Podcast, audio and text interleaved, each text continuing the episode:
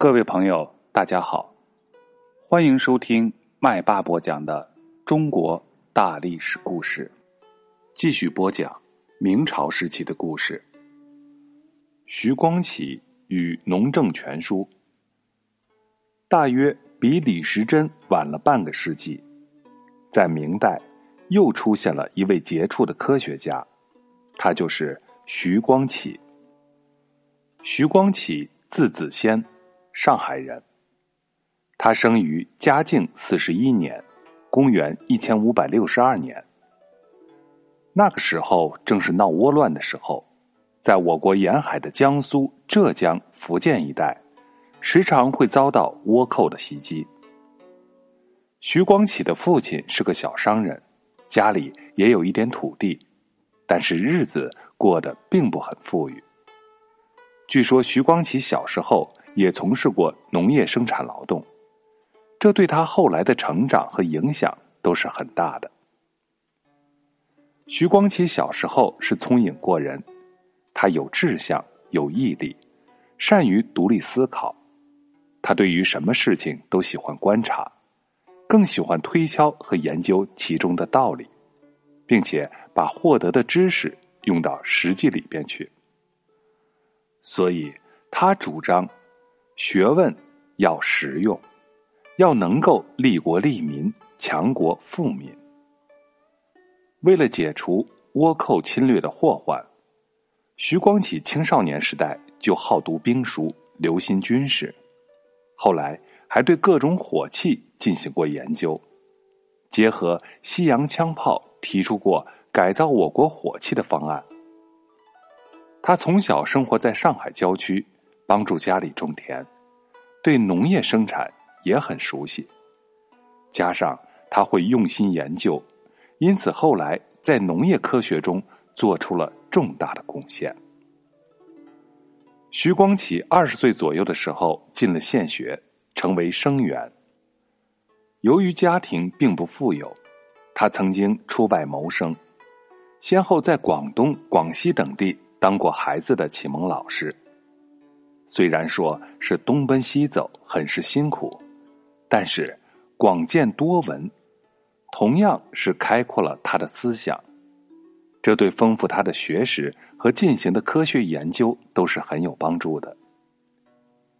到了万历二十五年，公元一千五百九十七年，三十五岁的徐光启回乡参加了本省的乡试。他才思敏捷，试卷压倒众人，一举夺得乡试的第一名，中了解元。他处处留心学问，虚怀若谷，好结交有识之士。在这期间，他在南京认识了第一批来我国的耶稣会的传教士——意大利人利玛窦。利玛窦虽然是个传教士。却懂得许多的科学知识，大概是由于酷爱研究科学、讲究实用的缘故吧。徐光启对利玛窦和他的学问产生了浓厚的兴趣，并且跟着利玛窦学了西方的数学、天文、历法等方面的自然科学知识。在当时唯我独尊的儒家思想占据统治地位的历史环境下，这是。非常难得可贵的，也许是由于徐光启尊重利玛窦的学问，因此也就相信了他的说教。据说在南京被利玛窦劝说加入了天主教，可他并不是一个虔诚的教徒，因为他依然是尊崇儒学，只承认天主教是另一种理学。可以补充儒家的不足。万历三十二年（公元一千六百零四年），徐光启四十二岁了。此时的他来到北京，参加了中央一级的考试，在这次考试中中了进士，后来在翰林院做了一个小官这个时候，东北地区的后金崛起了。不断的打败明朝的政府军，使得北京都有些吃紧。徐光启虽然官小，却上书皇帝，自告奋勇担任练兵的工作，想要凭自己的力量参与到抵御强敌的工作里。不过，当时的朝廷已经腐败透了，并不重视人才。徐光启虽然有一腔报国之心，但是生不逢时，无法实现自己的抱负，所以他的宦海生涯也就十分的坎坷。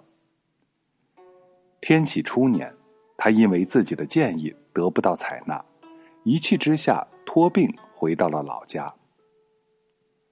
辽阳和沈阳相继失守之后，明熹宗又把他给招了回来。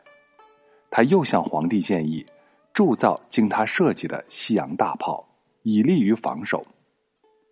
皇帝都批准采用他的方案了，不想。却遭到魏忠贤走卒的记恨和攻击，这就气得徐光启又告病回家去了。总之，在总共只有七年的天启年间，徐光启在朝中是三进三出，虽说做到了礼部右侍郎，但是权奸当道，却一事无成，最后是落职回家。不过，这倒使他。有了比较充裕的时间，能够更加专心的去从事科学研究工作。从万历到天启之际，利玛窦在北京居住，在这期间，徐光启和他交往是比较密切的，两个人见面总是相互切磋琢磨，一起研究数学、天文、历法以及地理、水利等等学问。相互之间取长补短，谈得十分投机，彼此都有不少的收获。他们二人先后合作，共同翻译了不少科学方面的著作，比如《几何原本》《太息法》《测量法义》等等。徐光启从而成了我国介绍西方科学成就的先驱者。崇祯皇帝继位了，徐光启又被召回朝廷去做官，并且被任命为礼部尚书。崇祯二年（公元一千六百二十九年），由于钦天监推算日时不准确，皇帝十分生气，要治监正的罪。钦天监是当时专管天文、历数和推算的机构。也相当于我们现在的国家天文馆。钦天监的监正，也称台官，相当于天文台的台长或是天文馆的馆长。徐光启对崇祯皇帝说：“台官测算是用郭守敬的历法，郭守敬的历法已经不准确，这很难怪罪到台官身上，所以我们的历法应该重修。”皇帝接受了徐光启的意见，并且任命他为监督，负责重修历法。这项工作虽然不断受到一些保守势力的怀疑、冷嘲和阻挠，但是在徐光启的组织领导和规划安排下，进行的还是非常顺利的。仅仅用了四年的功夫，在崇祯六年（公元一千六百三十三年）。就编成了《崇祯历书》。这部书共一百三十多卷，是集体编写的，而徐光启作为主编，从思想方法到编辑体例等等，则都是由他规划决定的，而且全书的大部分也是由他修改审定的。这部书是中国历法的一次重大改革。徐光启以渊博的中西天文学知识，取长补短，互相参效，突破了我国传统的范围，使历法的科学性达到了一个新的高度，向近代天文学和数学迈出了可贵的一步。为了嘉奖徐光启，崇祯皇帝提拔他做了文渊阁大学士，这就成了内阁大臣。这使他有可能实现自己富国利民的夙愿了，也就得到了大展宏图的机会。可惜的是，坎坷的道路已经消磨了他的精力，他已经是七十多岁的老人了。就在当年十月份，死在了北京的寓所。徐光启一生著作是很多的，除了翻译而外，还有他自己关于自然科学的学术著作，如《测量异同》《勾股异》等等。不过，他用心尽力的还是对我们祖国传统农业科学技术的研究和总结。他先后花了几十年的功夫，收集材料进行考察、分析、研究。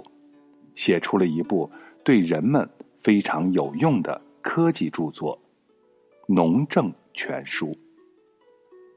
这部书共写了五十多万字，分作六十卷，十二大类，从垦田、种植、农事、水利、农器制造、树艺、牧养，一直讲到除虫、荒政，真正是一部农业方面的。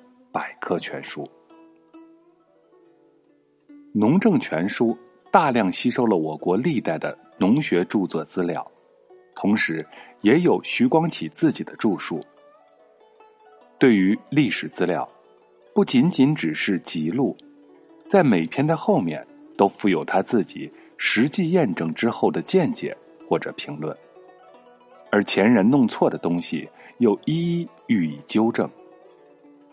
徐光启自己新增的部分，都是经过他长期观察研究和亲身实验之后撰写的。特别是书中的那些专题论述，具有很高的科学价值。比如垦田，他认为没有不好的土地，关键是在于如何治理。最忌讳的就是懒惰。治理土地是必须。和治水相结合。他在天津亲自做水稻栽培实验，同样收到了很好的效果。又经过多方面的考察，他认为在北方发展水稻有很大的潜力，对天津、北京一带扩大水稻种植起到了促进的作用。另外，关于棉花栽培技术、两种培育等等。论述的也是非常精辟。他认为不选用两种，即使天时地利人勤，也只能有一半的收成。在推广两种的方法上，也要讲科学，主张是先培育试种，取得成效之后再推广。大家都知道，蝗虫是害虫。白蜡虫是益虫，因为它分泌的蜡质对人们是有好处的。可是过去还没有人对它们进行专门的研究。